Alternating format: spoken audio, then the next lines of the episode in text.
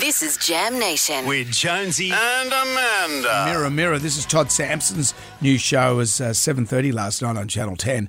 And I'll say this: I'm not against handheld devices or internet technology or social media. It's like going back 120 years and saying, "Oh, I don't want a car. I don't want the automobile."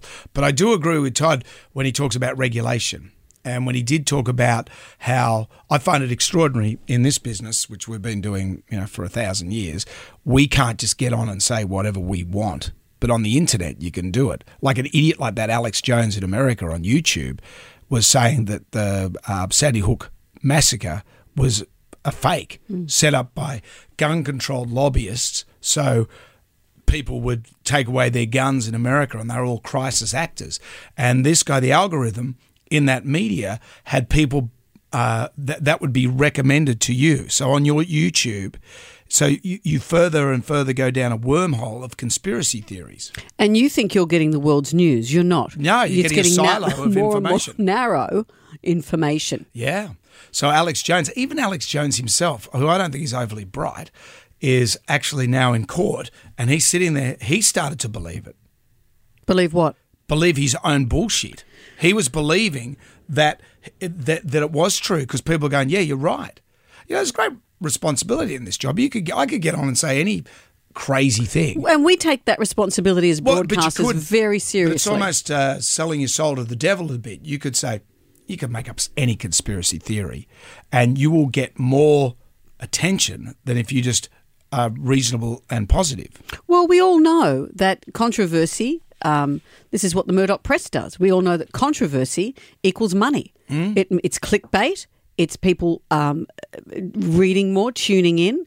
That kind of fear, controversy, salacious scandal, a story you can't afford to miss. People will tune in to see it, and you, as members of the media, you and I choose not to be that. Exactly. And you, there's a moment where Alex Jones con- is confronted by the mother of one of the kids that was killed at Sandy Hook, and he she looks him dead in the eye, and you can see him go, "Okay, I've I've mucked this up." I've mucked this up royally.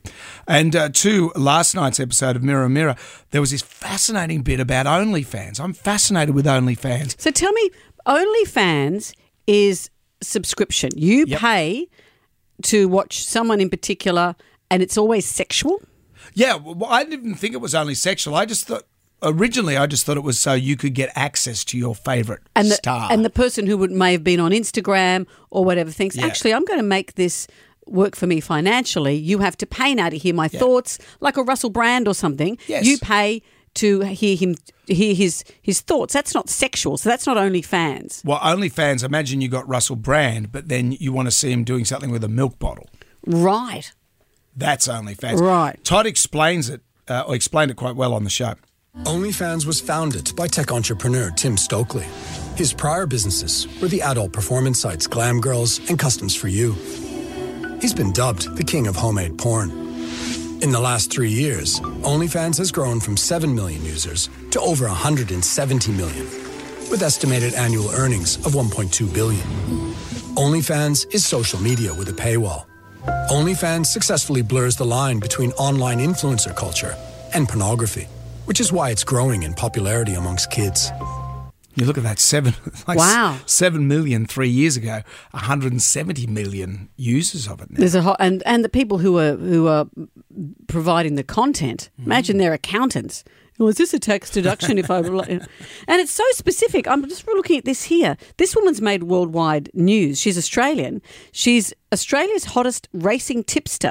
Former jockey Libby Hopwood. Her OnlyFans account has been making global news because she shares her betting tips while wearing lingerie. Right. It's, it's specific. It, you ta- if life gives you lemons, Yep. Make make lemonade and charge people to see it. maybe that's what we should do. It's like the old days of Picture and People magazine. You had readers' wives. Yeah, someone straddling a laundry basket or leaning up against a tree in the backyard. This is more crafted than that, I'm assuming. Mm. But Married at First Sight, it's interesting. A whole lot of people from Married at First Sight are on OnlyFans and Yeah. probably were before they got cast. The the new range of Married at First Sight contestants for this round are coming from OnlyFans. So here's all those people that complain about the sanctity of marriage being defiled by married at first sight. Yeah. These guys are they're pretty being, much they're being cast already because they're not genuine people. They're online performers. Yeah, but it, it must be, have to be worth your while. We should get someone from OnlyFans. Is anyone uh, on right. OnlyFans? Well, why are you looking at our production team? They're not on OnlyFans, though they do dress very well for their wages. I'll say that. All right, we'll try and get someone from OnlyFans. Well, maybe that's something we can Maybe he wants some racing tips from someone in lingerie.